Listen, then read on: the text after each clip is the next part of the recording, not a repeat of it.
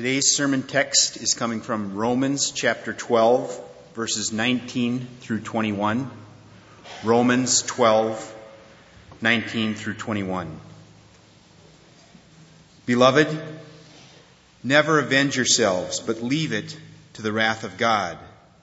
For it is written, Vengeance is mine, I will repay, says the Lord.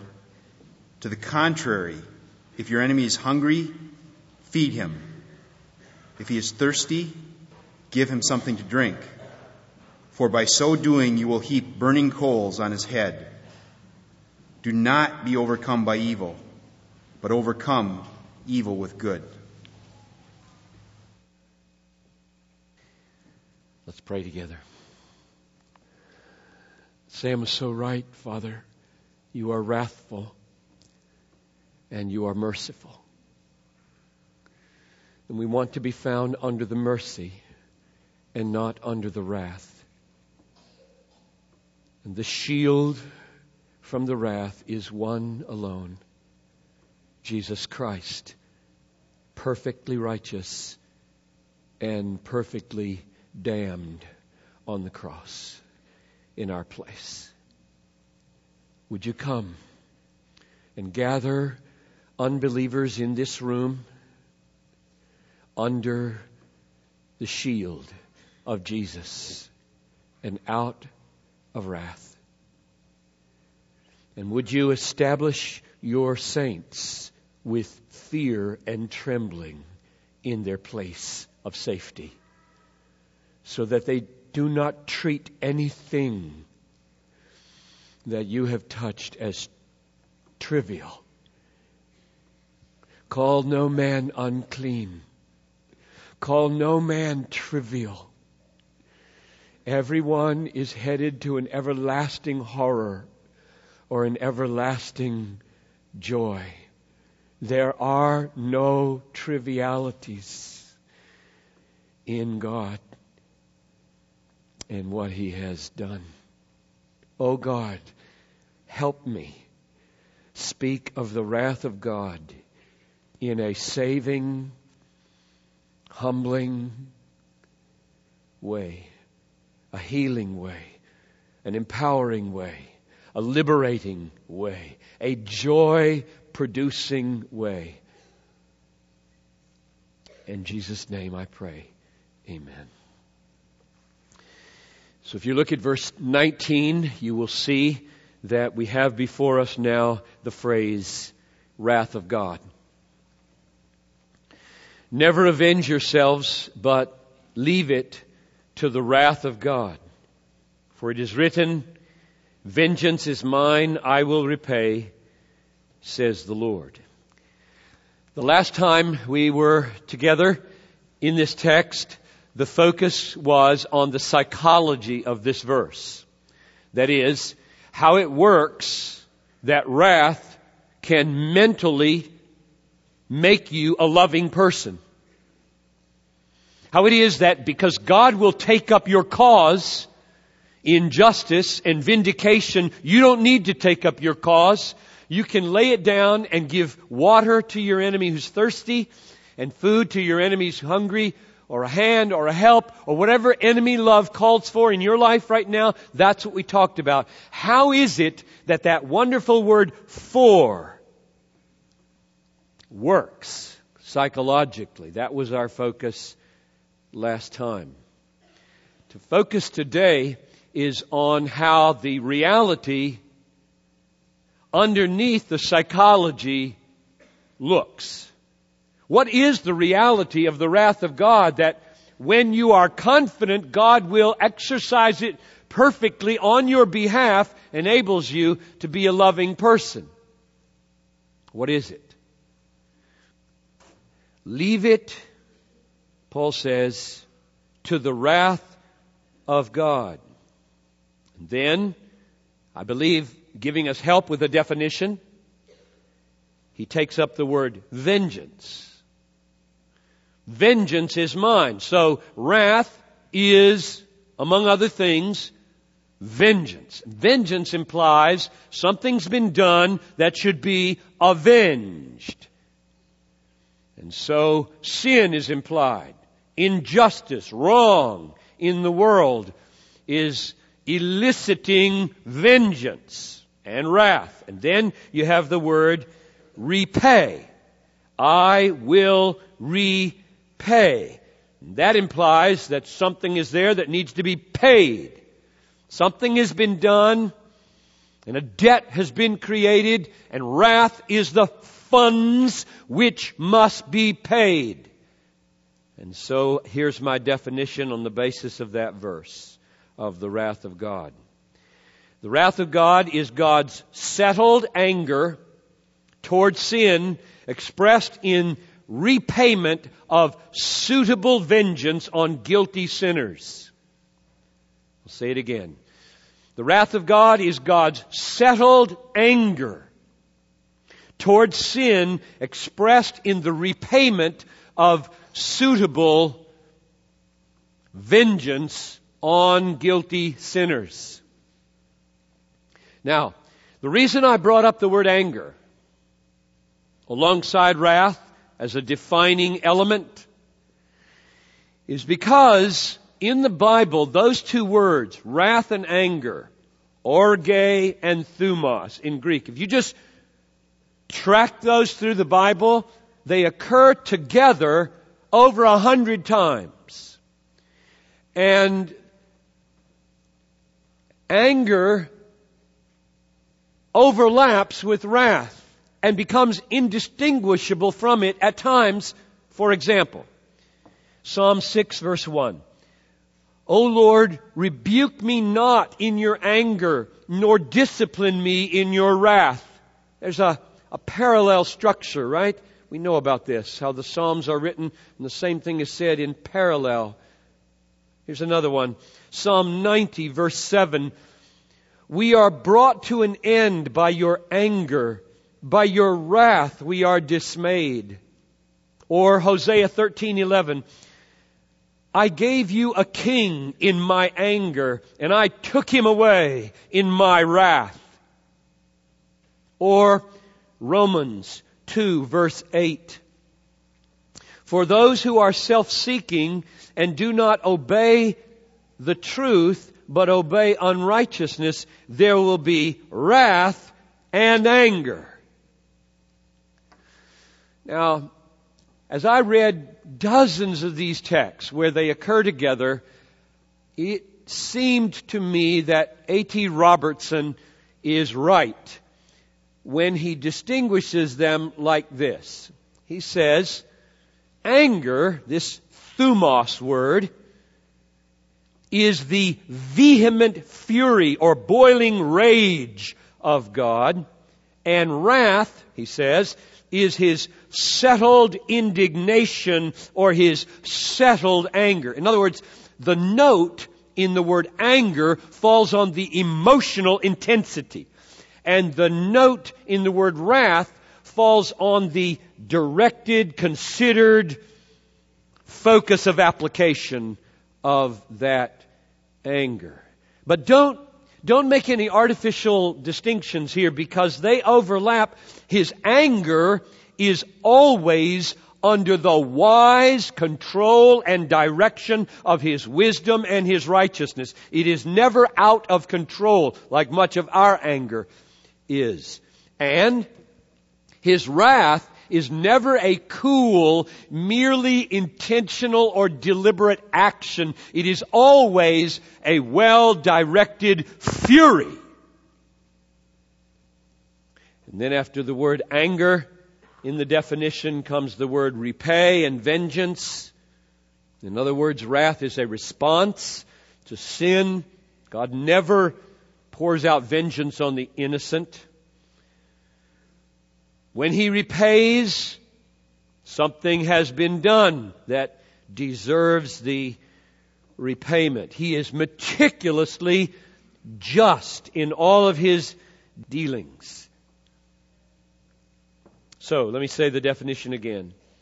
The wrath of God is God's settled anger towards sin expressed in his repayment of suitable vengeance on the guilty sinner. Now, what shall we say about that? And I want to say four things about it from the Bible. Number one, God's wrath, when you contemplate it at the end of our lives, at the end of the age, not just its expressions in history, is eternal. And there is no end to it. Secondly, it is terrible, beyond expression, and indeed beyond human comprehension.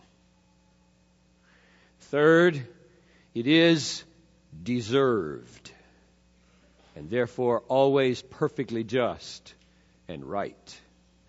And fourth, it is and will prove to have been escapable through one means alone the blood and the righteousness of Jesus Christ and our simple taking refuge in it as our most precious treasure. So let's talk about those four things. Number one, the wrath of God is eternal, has no end. Daniel chapter 12, verse 2 God promises that the day is coming when, quote, many of those who sleep in the dust of the earth will awake, some to everlasting life and some to shame and everlasting contempt. The contempt will be everlasting. Jesus spoke of the eternity of his own and his Father's wrath in numerous ways. Consider three of them. Number one, this is Mark 9:43. If your hand causes you to sin, cut it off. It is better for you to enter life crippled than with two hands to go to hell to the unquenchable fire. And if your foot causes you to sin, cut it off. It is better for you to enter life lame than with two feet to be thrown into hell. If your eye causes you to sin, tear it out.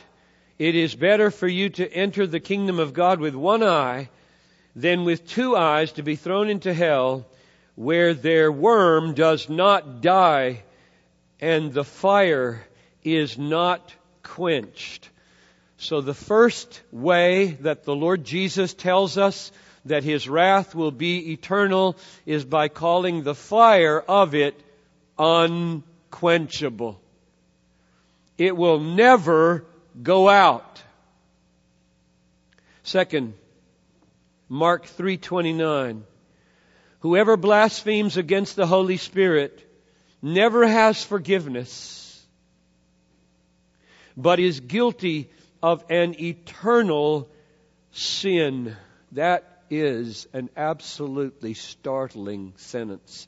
It sweeps away with one simple statement all thought of universal salvation that many people believe in with the help of people like George MacDonald and others who say, yes, there's a hell and it'll burn the hell out of you eventually and all will be saved. That won't work with this verse. There is a sin, Jesus says. There is sinning that is an eternal sin. It never has forgiveness. There is no end to the hell punishing that sin. It will never be forgiven. That's a very powerful statement. Let it have its appropriate effect. Third, Matthew 25, the parable of the sheep and the goats. You know the parable. The king comes, all the nations are gathered, the sheep are on the right and the goats are on the left, and Jesus, speaking as the king, says, The king will say to those on his left hand, Depart from me, you cursed, into eternal fire, prepared for the devil and his angels. And then verse 46 These will go away into eternal punishment, but the righteous into eternal life. And that's very important because you see the parallel. Try to play with this word eternal on the judgment side, and you wind up playing with it on the life side. If you want to say eternal means a little bit of time, and then after that, after the age is over, then there's salvation. What are you going to do with this word eternal over here with eternal life? It's the same phrase, it's the same word. These go into eternal life, these go into eternal punishment. It means that punishment never ends. This is almost incomprehensible for our human minds to imagine. But there it is. And let us tremble as we hear the Lord speak it to us. Never ending. Then the Apostle Paul joins Jesus in the teaching. 2 Thessalonians 1 7.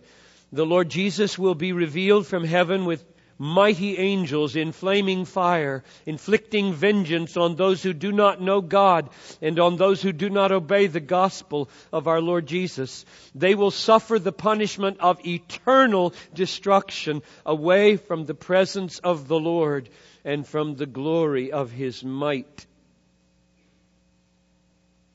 Eternal destruction. Don't play with that word destruction and say, oh, Destruction means obliterate, out of existence. So he's talking about annihilation. That's not what he's talking about. And many texts will not fit it. The word destroy, in fact, in the Bible almost never means obliterate. You come against an army and destroy that army, there's soldiers everywhere. Either dead or in chains. They're not out of existence. The word destroy, apollumi, does not mean put out of existence. It means nullify, defeat, remove all grounds for gladness, put into complete misery forever. Eternal destruction does not mean annihilation. It means come under the wrath of God forever. And then finally, on this first point, let the apostle of love speak. I remember reading an editorial in the Tribune years ago. In fact, I wrote a star article about it. In fact, I wrote an article and sent it to the Tribune about it, and they didn't print it. But this guy was so totally out of touch with the Bible. He said, Paul wrecked Christianity on the anvil of logic, hammering out long arguments about wrath and justification in books like Romans. And what we really need is to get back to the apostle of love, John. Have you read? Have you read what John said? Paul doesn't come close to the language of John on the horrors of hell. And they print that stuff. Like he's some scholar or something. It's incredible. So here's John. Revelation 14:11 The smoke of their torment goes up forever and ever and they have no rest day or night. Revelation 19:3 The smoke from her goes up forever and ever. The reason I quote those two verses is because in the New Testament in the Greek language there is one way to express with the most strong language eternity and that's it. It comes over into English as forever and ever. If you wonder, why is it forever and ever? It's because John was grasping for the most powerful, strong, clear, unmistakable language of never ending duration. That's why it comes over that way. So, my first statement about the wrath of God is it is and it will be eternal. Second, it is terrible beyond words and involves indescribable pain. Consider some Bible pictures of the wrath of God poured out on sinners. And when I say them, be careful here. Because I remember teaching students at Bethel years ago, and, and when we got to the doctrine of hell, almost inevitably, a hand would go up and say, But isn't fire a symbol? Isn't brimstone a symbol? And I say, Beware of that folly because it won't work for you. That is, it won't accomplish your purposes. Your purpose in asking that question, at least this was their purpose, is it's not that bad, is it? It's only a symbol to which I generally responded by pointing out the nature of symbolic language as you use it and as the Bible uses it. Do people use symbols of horror because reality is less horrible or more horrible? I don't know anybody who uses symbolic language for horrible realities when literal language would make it sound more horrible. You know anybody that uses language that way? People grasp for symbols of horror or beauty because the reality they're trying to describe is worse. And they can't find adequate language. Or better, and they can't find adequate language.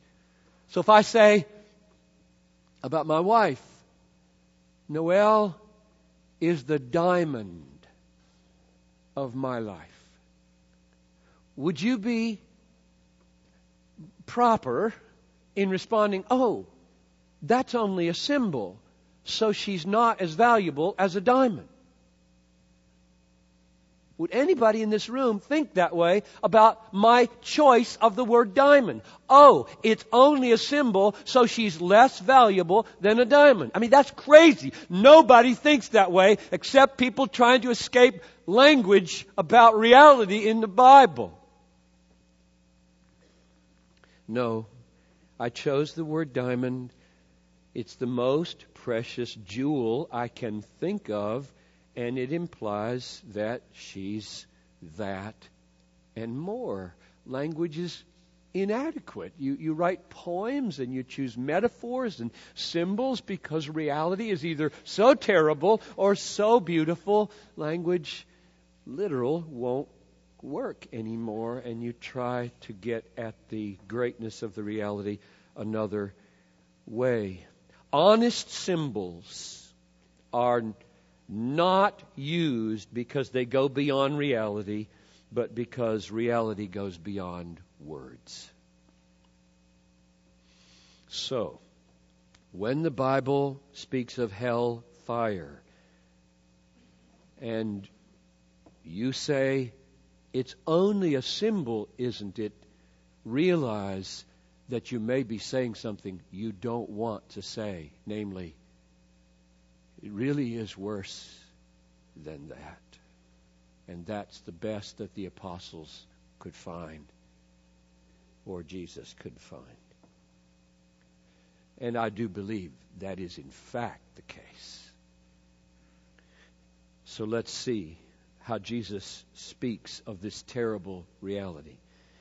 Matthew 13:41 The Son of man will send his angels they will gather out of his kingdom all causes of sin and all lawbreakers and throw them into the fiery furnace.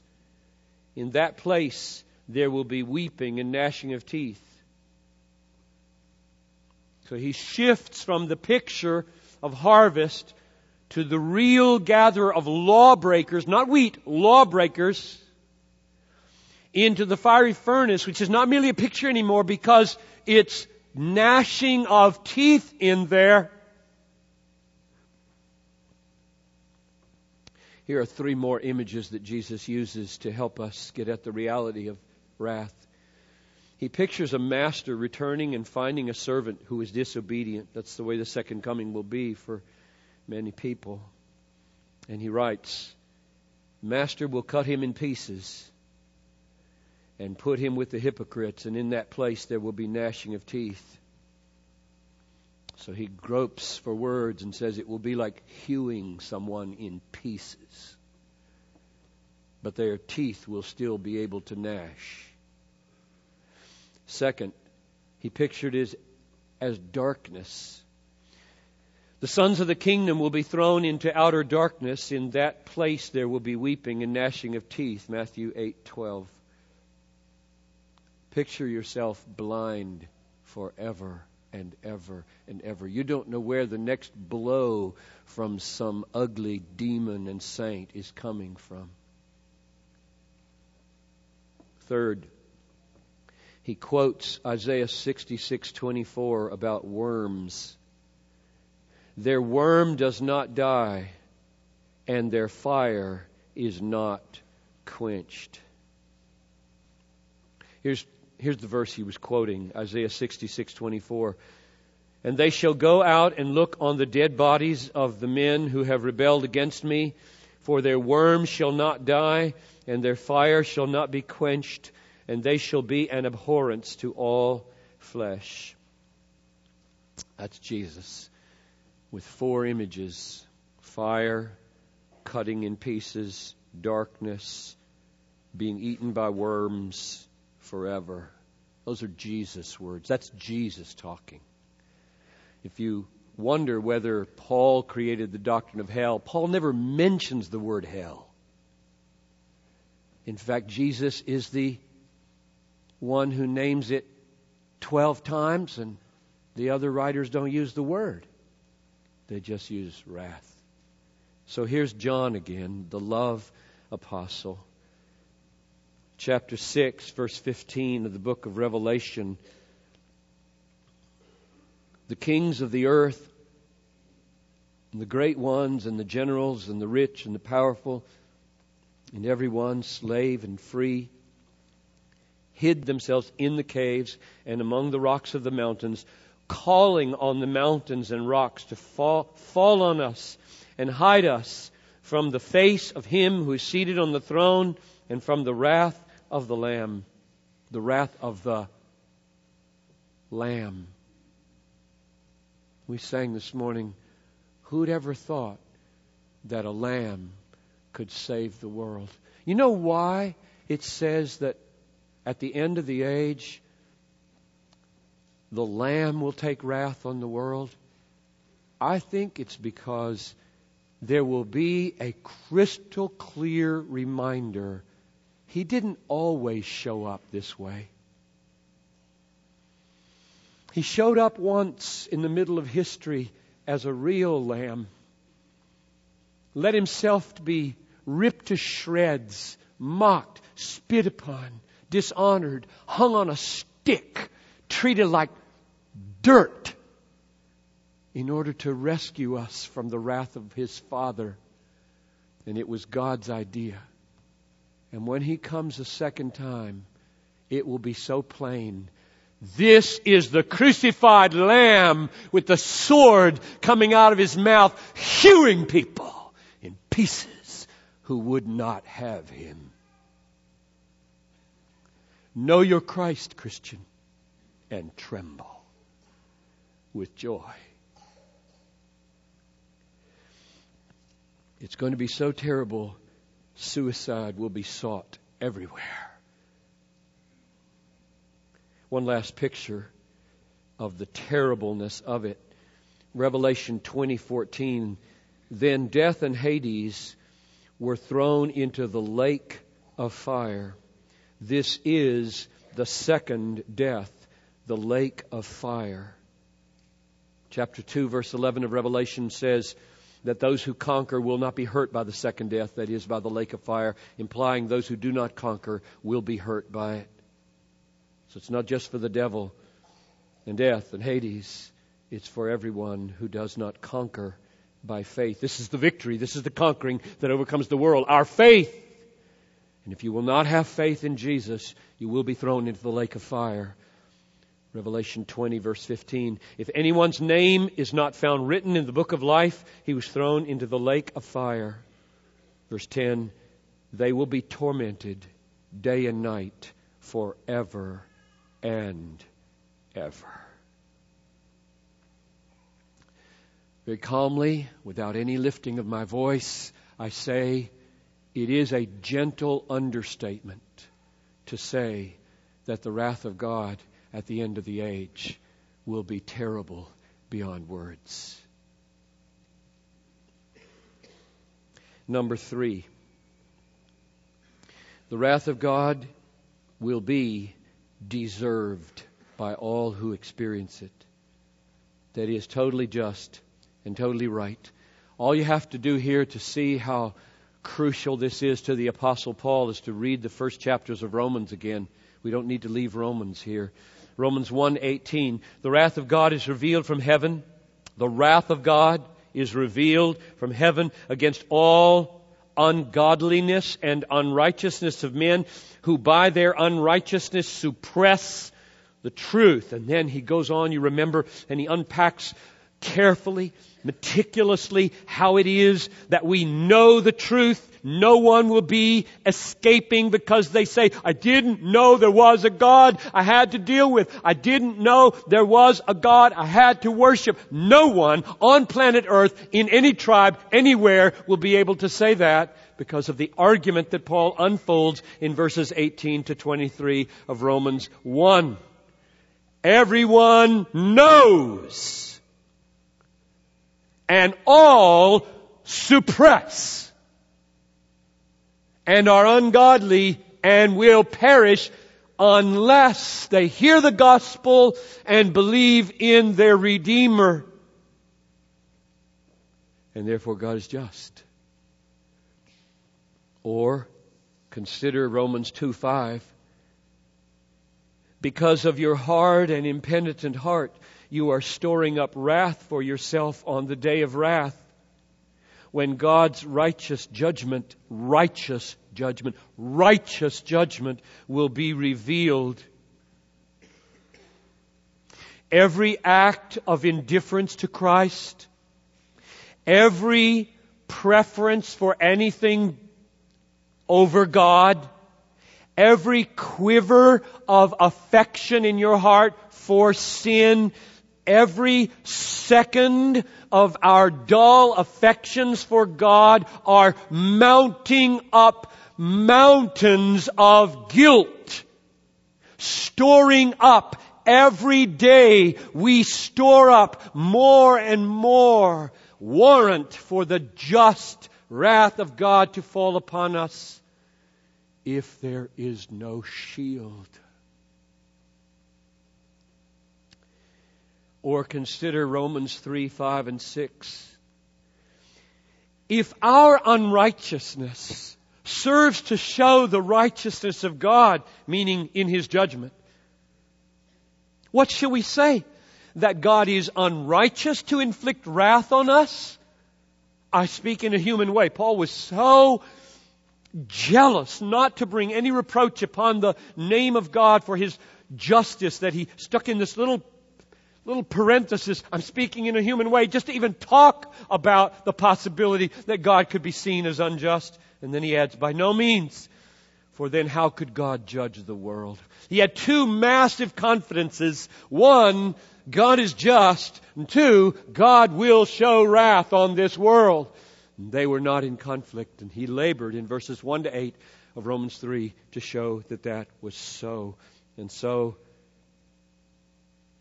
wrath will be deserved.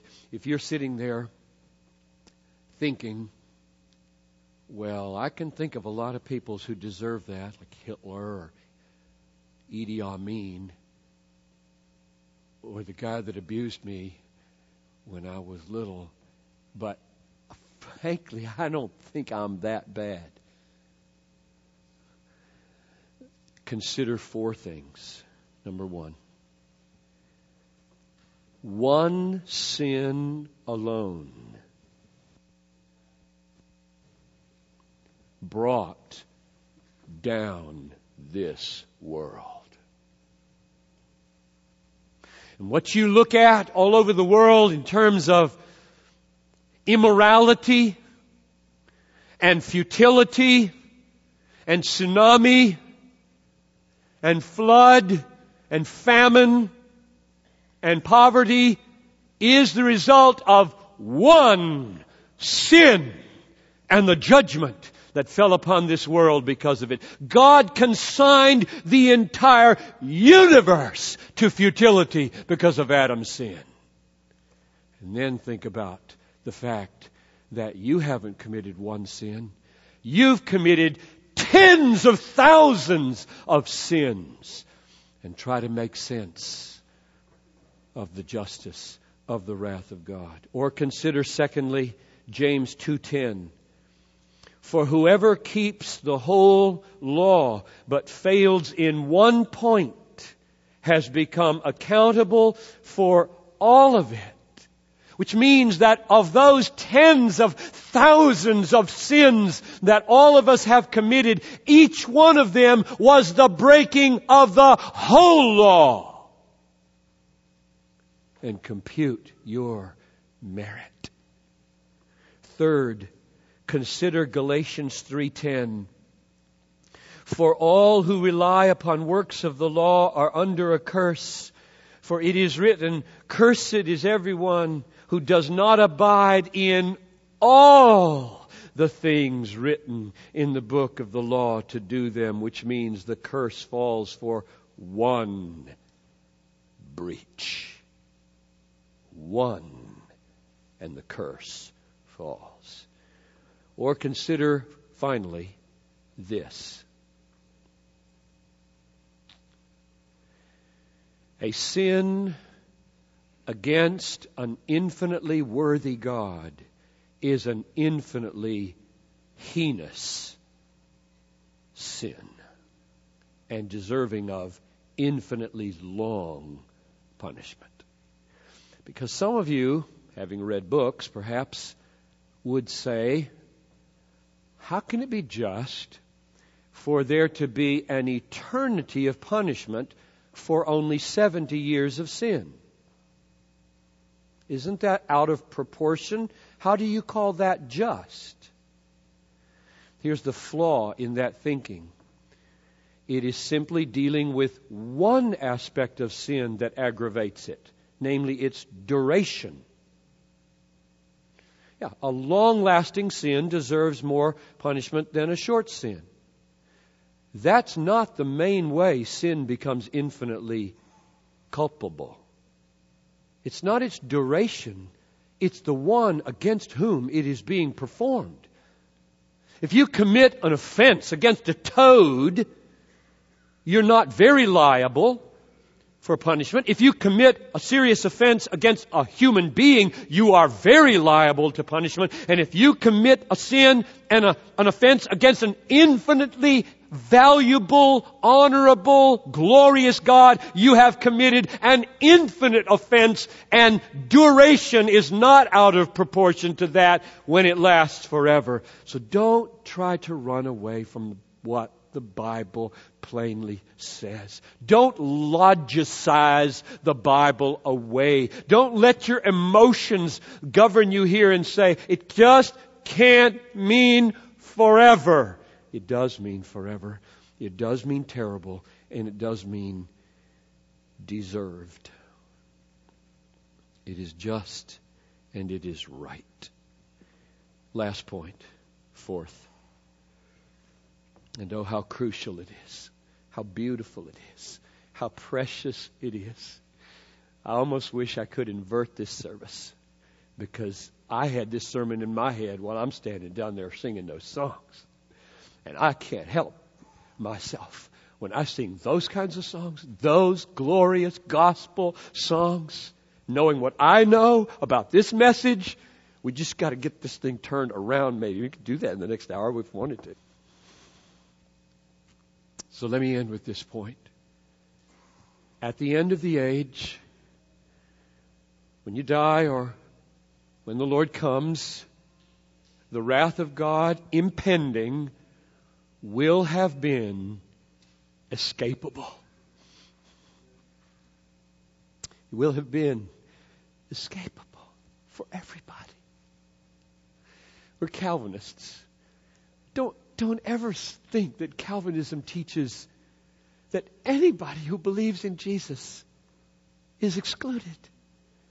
We preach the gospel indiscriminately to the whole world. Whosoever will, let him come. I just read at the end of the Bible this morning. Let those who thirst come to the waters. Let him who desires drink of the water of life without price. That's true. The blood of Jesus Christ was shed to bear all the weight of punishment. The righteousness of Christ was performed to fulfill every duty we failed. And we will have that on our side if we go to Him. And we won't if we don't. That's clear in the Bible. Jesus is the one shield, the one asbestos righteousness, so that as we fly to Him and say, I have no merit, I have no works, I have no worth, I am just scared and I need a Redeemer and you are beautifully adequate. I come to you, my Lord, my Savior, my treasure. Will you hide me and love me? I tell you, He never has turned away a person like that. Nor will He right now. Now is the day of salvation. Now is the day of hope Nobody has to leave this room liable to the wrath of God. Nobody.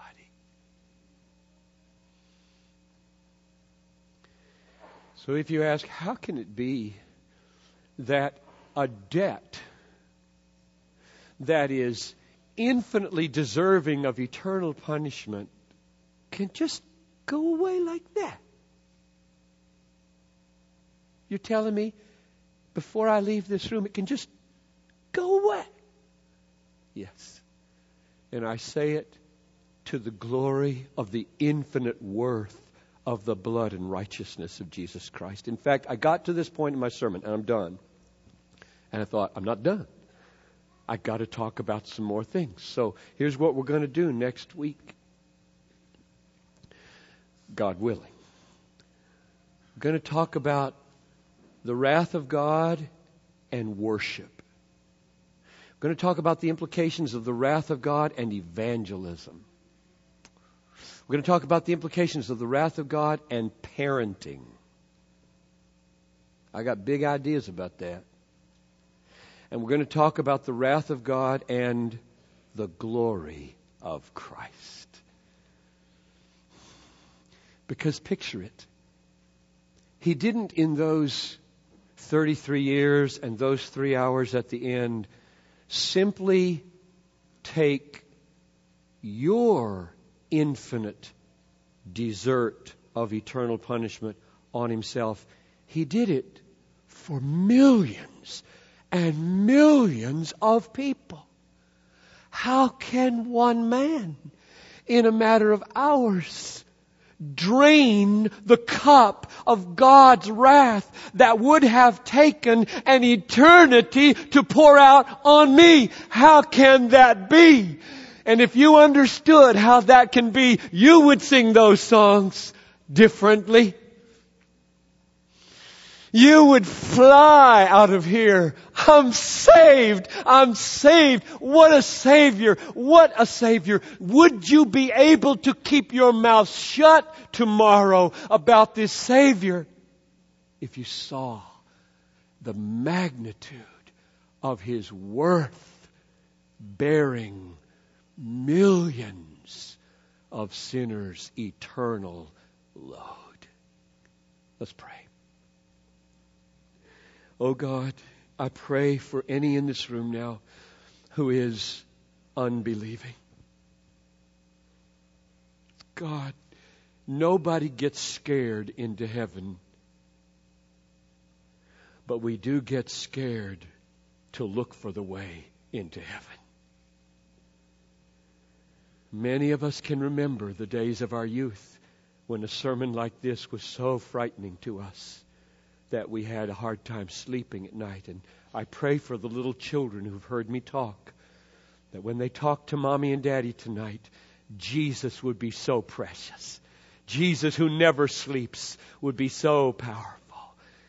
That wonderful, wonderful depth would come into families because of this message. So, Lord, come.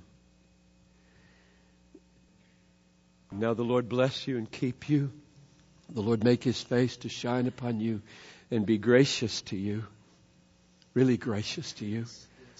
May the Lord lift up his countenance upon you and give you the assurance of your salvation and the sweetest peace that passes all understanding for the sake of this world who is on their way to destruction without us.